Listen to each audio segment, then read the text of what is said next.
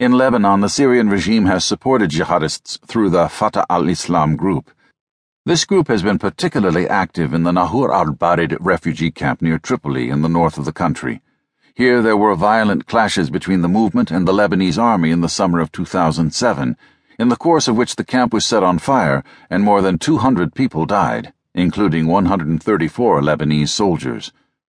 According to Thomas Pierret, the aim was to maintain a state of chaos in Lebanon under Fuad Siniora's administration which is seen as a source of destabilization for the Syrian regime, and to hit the al Mustaqbal party future in its weakest spot, that is, the radical Sunni base. Al Mustaqbal, unlike Hezbollah, which is a revolutionary party that has been successful in mobilizing and infiltrating the Shia community and uniting the pious middle class and poor youth, to use Gilles Kepel's terms, is a party of prominent figures which can only maintain the loyalty of the impoverished Sunni base through cronyism.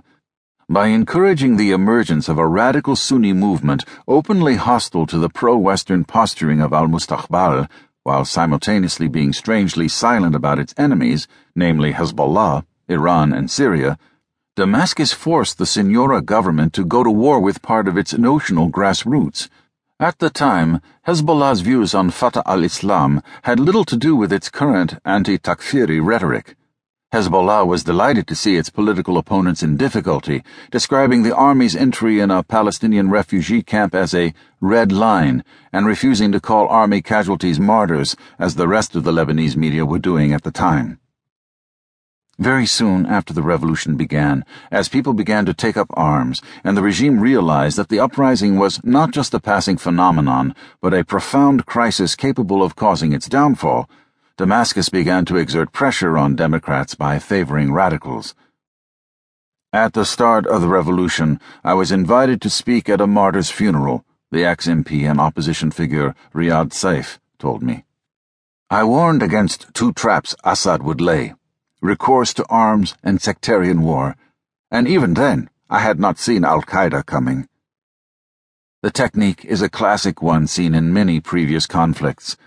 The Russians backed the Islamists within the Chechen guerrillas to cause them to split apart. The Israelis have long allowed Hamas to prosper with the hope of weakening the Palestine Liberation Organization.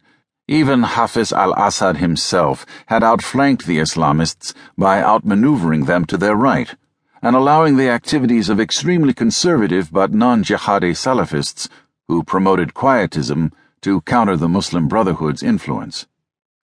From the summer of 2011, detainees held for their alleged jihadi activities began to be released. In all, there were more than a thousand of them, and it seems that many of the current upper echelons of the hardline fundamentalist groups benefited from this amnesty. Abu Muhammad al Julani, the leader of Jabhat al Nusra, Al Qaeda's official franchise in Syria, may have been among these released prisoners. Aron Lund, editor of the website Syria in Crisis, thinks the regime has done a good job of turning the revolution into an Islamist revolution.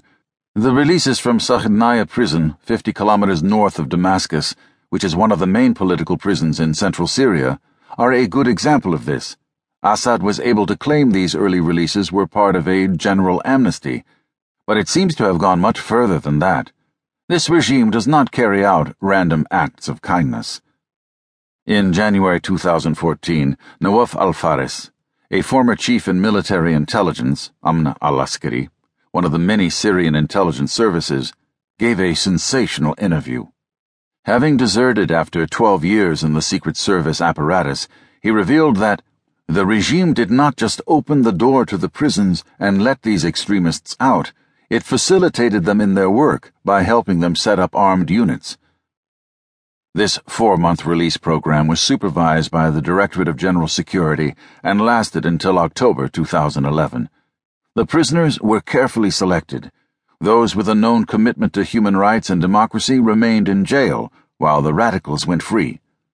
One of the most famous was Zahran Allouche, who founded the most powerful anti Assad group in the Damascus area as soon as he was freed and became well known for his violently anti Shia rhetoric.